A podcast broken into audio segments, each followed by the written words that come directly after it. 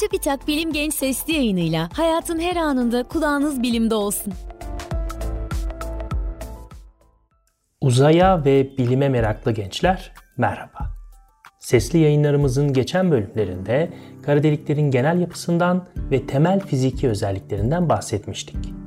Bu yayında ise galaksimizin merkezindeki süper kütleli kara deliğin görüntüsünün nasıl elde edildiğinden ve o görüntünün fiziksel özelliklerinden bahsedeceğim. Bildiğiniz gibi 2019 yılında bir ilk yaşanmış ve bizden 55 milyon ışık yılı uzaklıktaki M87 kodlu dev eliptik galaksinin merkezindeki 6,5 milyar güneş kütlesine sahip süper kütleli kara deliğin görüntüsü elde edilmişti. Daha doğrusu kara deliğe çok yakın bir yerde bulunan ve kara deliğin gölgesi denilen bölgenin hemen etrafında yüksek hızlarla dolanan gazın bir görüntüsü elde edilmişti. Bu çalışmanın gözlemleri dünya etrafına dağılmış 8 farklı gözlemevinin ortak çalışmasıyla oluşturulan ve adı Olay Ufku Teleskop olan bir anten dizisiyle 2017 yılında gerçekleştirilmişti. Olay Ufku Teleskobu sayesinde 10.000 kilometre çapındaki tek bir antenin elde edebileceği harika bir açısal çözünürlüğe ulaşıldı. Bu o kadar yüksek bir çözünürlük ki sizden 4000 kilometredeki bir gazeteyi okuyabilmenize eşdeğer bir çözünürlüktür. Veya ay yüzeyinde bulunan bir portakalı dünyadan görebilmeye eşdeğer bir çözünürlükten bahsediyorum. Teleskopların açısal çözünürlüğü kavramından da kısaca bahsedelim. Genel olarak çözünürlük kavramı belli bir uzaklıktaki bir nesneyi ne kadar detaylı görebileceğinizin bir ölçüsüdür. Teleskoplar için açısal çözünürlük gözlem yapılan dalga boyuna ve teleskopun çapına bağlıdır. Büyük çaplı bir teleskop ile kısa dalga boyunda yani yüksek frekansta yapılan bir gözlem, küçük çaplı bir teleskopla uzun dalga boyunda yani düşük frekansta yapılan başka bir gözleme kıyasla daha iyi bir çözünürlük verecektir. Olay ufku teleskobunu oluşturan gözlem evleri dünya üzerinde farklı noktalarda bulunduğu ve dünya da kendi ekseni etrafında dönen küresel bir şekle sahip olduğu için uzaydan gelen bir sinyalin her bir gözlem evine aynı anda ulaşamayacağı kolaylıkla anlaşılabilir. Sinyalin her bir teleskoba ulaşma süresi arasında bir fark olacaktır. Bu nedenle veriler arasındaki zaman senkronizasyonunu sağlayabilmek için atomik saatler kullanıldı ve her teleskobun aldığı veri süper bilgisayarlar yardımıyla birleştirildi. Bildiğiniz gibi atomik saatler 100 milyon yılda sadece bir saniye sapma gösteren çok duyarlı saatlerdir. Olay Ufku Teleskobu ile galaksimizin merkezindeki Sagittarius A Yıldız isimli süper kütleli kara delikte 2017 yılında gözlenmişti. Ancak veriler üzerindeki analiz işlemleri devam ediyordu. Nihayet o gözlemin sonucunda elde edilen görüntü 12 Mayıs 2022 tarihinde yayınlandı. Böylece kendi galaksimizin merkezindeki süper kütleli kara deliğin yakın çevresindeki fiziksel koşulları ilk kez görebildik. Sagittarius A yıldız yaklaşık 4 milyon güneş kütlesine sahip bir kara deliktir. Bizden ortalama 27 bin ışık yılı uzaklıkta bulunuyor. M87 galaksisinin merkezindeki kara delik ile kıyaslarsak Sagittarius A yıldız bize çok daha yakın olduğu için onu gözlemenin daha kolay olacağını düşünebilirsiniz. Ancak durum öyle değil. Bizden sadece 27 bin ışık yılı ötedeki galaksimizin merkezinde yer alan kara deliği gözlemek, 55 milyon ışık yılı uzaklıktaki kara deliği gözlemekten daha zordu. Bunun bazı nedenleri var. Öncelikle Sagittarius A yıldız daha küçük bir kütleye sahip ve daha sönük. Diğer yandan unutmayın, Güneşimiz galaksimizin sarmal kollarında yer alıyor ve bu nedenle galaksimizin merkezini görebilmek için bakış doğrultumuzda aşmamız gereken yıldızlar, gaz ve tozla dolu başka sarmal kollar var.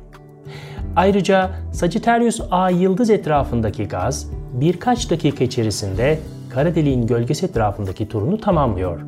Yani çok hızlı dönüyor. Bu da veriyi daha karmaşık bir hale getiriyor.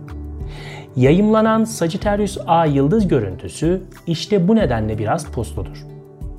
M87 elbette çok daha uzakta bulunuyor. Ancak M87'nin merkezindeki süper kütleli kara deliğin kütlesi ve kara deliğin gölgesinin çapı çok daha büyük. Ayrıca M87'de bulunan kara deliğin etrafındaki gaz çok daha düşük bir dönme hızına sahiptir. Sagittarius A yıldız isimli kendi galaksimizin merkezindeki kara deliği gözlemek işte bu nedenle çok daha zordu. Gelin şimdi galaksimizin kalbindeki süper kütleli kara deliğin yayımlanan görüntüsü hakkında biraz konuşalım. Görüntü karanlık bir bölge etrafındaki turuncu renkli parlak bir halka yapısı içeriyor. O karanlık bölgeye kara deliğin gölgesi dendiğinden bahsetmiştim. Bildiğiniz gibi günlük yaşamda gölge bir cismin bir ışık kaynağını engellemesiyle oluşur. Ancak kara deliğin gölgesi ışığın kara delik tarafından yutulması nedeniyle oluşur. Yutmak derken kastedilen şey uzay zaman örtüsünün ciddi derecede bükülmesi nedeniyle ışığın başka hiçbir yere gidemeyip adeta kara deliğe düşmesidir. Burada bir uyarıda bulunmakta fayda var. Kara delikleri anlatırken kütle çekimi o kadar güçlü ki ışık bile ondan kaçamaz şeklinde tanımlamalar çok yapılır. Kütle çekimi terimi kütleler arasında gizli bir kuvvet varmış izlenimi yarattığı için önemli bir noktayı belirtmek gerekir. Nitekim ışığı oluşturan fotonun kütlesi yoktur. Peki o halde nasıl oluyor da ışık kara deliğin kütle çekiminden etkilenmektedir?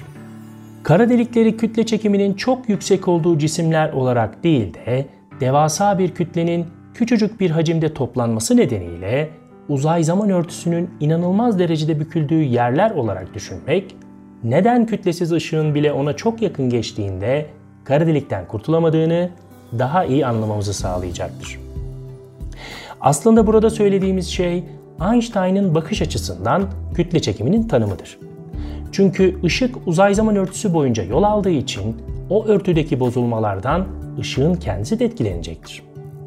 Diğer yandan fotonun bir kütlesi olmasa da bir enerjisi ve momentumu vardır. Bu nedenle fotonun kütlesi olmasa bile kütle çekim kaynaklı enerji ile etkileşime girebilir. Bu bilgiyi şimdilik bir hatırlatma olarak söyleyip bu konuyu başka sesli yayınlarımıza bırakarak asıl konumuza geri dönelim. Galaksimizin merkezindeki süper kütleli kara deliğin görüntüsü 1,3 milimetrelik bir dalga boyunda yani insan gözünün göremediği bir dalga boyunda elde edilmiştir. Ancak bu tarz astronomik verilerin analiziyle görüntü elde edilirken ışınım gücüne göre bir renklendirme ölçeği uygulanır ve bir çeşit akı haritası elde edilir. Bunu bir parlaklık haritası olarak da düşünebilirsiniz. Görüntüye dikkatlice bakıldığında halka yapısı üzerinde parlaklığın belirgin derecede yüksek olduğu 3 bölge olduğu görülebilir. Bu da orada daha fazla gaz olduğunu işaret eder. Ancak bu noktada çok önemli bir ayrıntıyı da belirtmek gerekir. Eğer şu an galaksimizin merkezindeki kara deliğe eş zamanlı olarak bakıyor olsaydık, yüzey parlaklığının sürekli olarak değiştiği bir gaz halkası görürdük. Yani elde edilen ve kamuoyuyla paylaşılan o görüntü bir ortalama görüntüdür.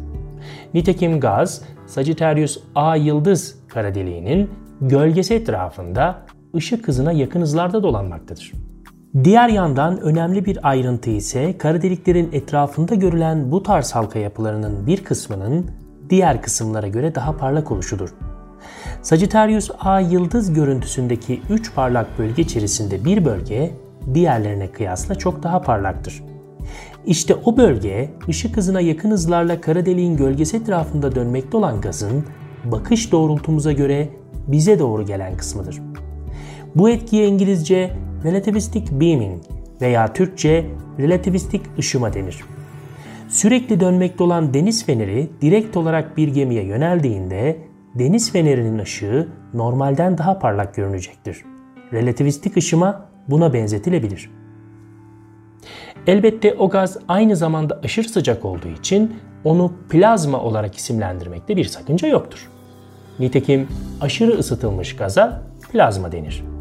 Örneğin yıldızlar adeta birer plazma topudur. Her galaksinin merkezinde süper kütleli kara delik bulunmaz. Ancak yeterince büyük her galaksinin merkezinde olduğu düşünülmektedir. Süper kütleli kara deliklerin yıldızların ölümüyle oluşan daha küçük kütleli kara deliklere kıyasla bazı farkları vardır. Elbette bu farkların en önemlisi kütleleridir. Ancak süper kütleli kara deliklerin oluşum teorileri de farklılık göstermektedir.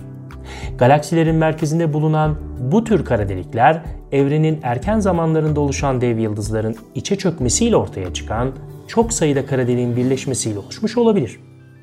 Öyle görünüyor ki bir kara deliğin etrafındaki materyal kara deliğe düşerek onun kütlesini arttırabilir. Ancak ortalama büyüklükteki bir kara deliğin kütlesinin bu yolla artması evrende bugün gördüğümüz süper kütleli kara deliklerin oluşmasını sağlayamayabilir. Çünkü ortalama bir kara deliğin süper kütleli hale gelebilmesi için evrenin şu anki yaşından daha fazla bir zaman boyunca madde toplaması gerekebilir. Süper kütleli kara deliklerin nasıl oluştuğunu henüz tam olarak bilmiyor olsak da Olay Ufku Teleskobu ve ona benzer daha gelişmiş teleskoplar sayesinde bu türden dev kara deliklerin doğasını her geçen gün daha iyi anlıyoruz. Olay Ufku Teleskobu başlangıçta 8 gözlemevinden oluşuyordu. 3 gözlemevinin daha ilavesiyle sayı 11'e ulaştı. Bu da gelecekte daha duyarlı veriler alınacağını gösteriyor. Sizi evrende bir seyahate çıkaran sesli yayınımızın bir bölümünün daha sonuna geldik. Bu bölümde galaksimiz Samanyolu'nun merkezinde bulunan Sagittarius A Yıldız isimli süper kütleli kara deliğin görüntüsünün nasıl elde edildiğinden ve fiziksel özelliklerinden bahsettik. Bir sonraki Bilim Genç sesli yayınımızda evrenin bir başka gerçeği hakkında sohbet etmek üzere. Hoşçakalın.